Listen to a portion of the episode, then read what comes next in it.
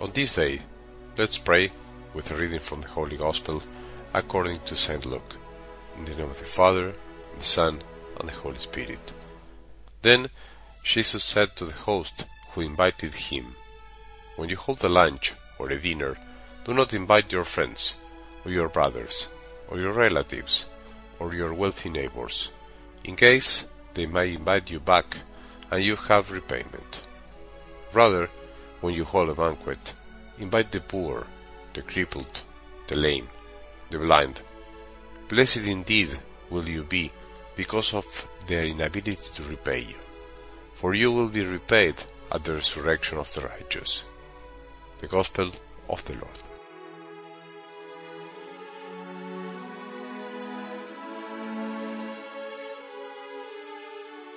It seems normal, and in fact, we can even get used to hearing Jesus say, as in yesterday's Gospel, that you are all brothers and sisters.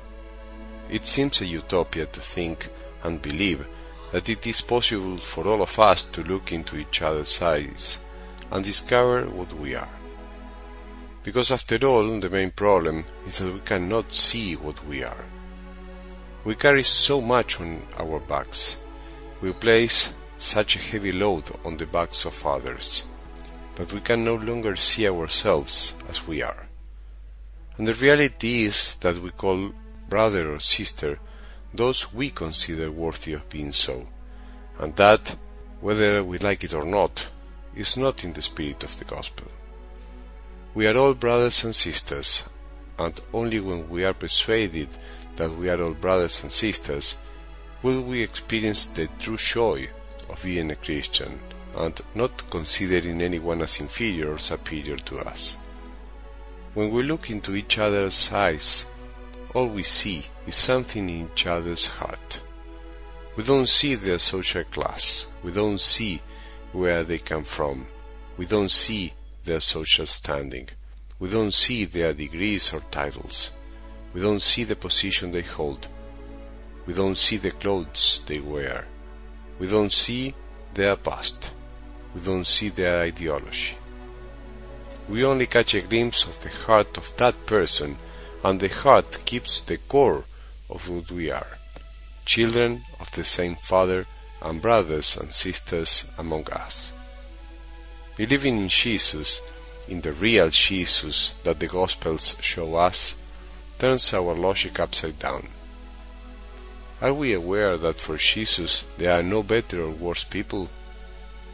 Are we aware that true salvation happens when Jesus manages to destroy every wall of enmity we may build between us? Are we aware that the logic of this world only encourages division, comparisons, discrimination, putting labels on others, highlighting the differences that separate us and not those that unite us?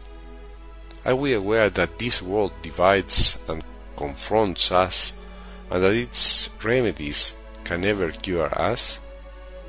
Are we aware that we are part of this world and that we also contribute in some way with all this?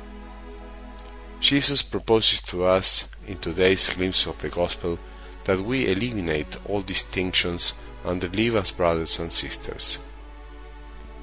Let us not give charity to those we know sooner or later will pay us back.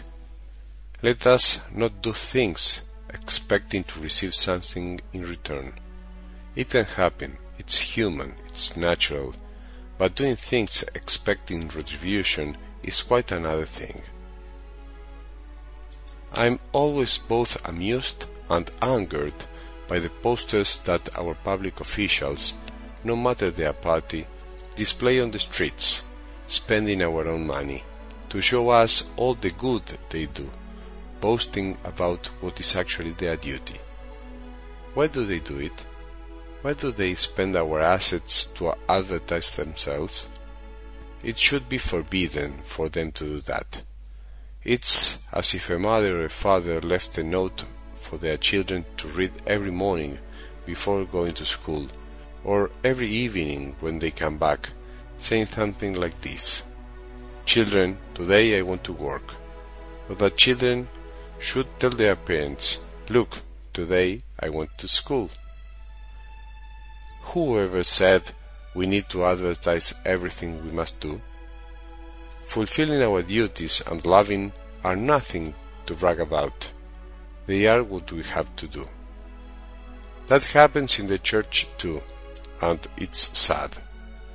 We do charity, we help the poor, and then we announce it on social media so that everyone may tell us how good we are. How incredible. You don't do that with the poor. You don't seek rewards or applause. We should love for the sake of loving, not for retribution. Sometimes we criticize public officials, but we can unwittingly do the same. Let's do what today's glimpse of the gospel shows us. Let's invite a poor person to a meal. Let's go to a poor person's house to help. Let's give alms to someone we don't like so much, without expecting anything in return, without expecting to get any likes, without anyone seeing us. If we look for someone to see us, we already have our reward, the passing applause of men. If no one sees us, in reality, only God the Father sees us. Do we need any more than that? If we need more than that, it's because we still don't consider others as our siblings, as our equals. May we have a good day and may the blessing of our merciful God, the Father, Son, and Holy Spirit descend upon our hearts and remain with us forever.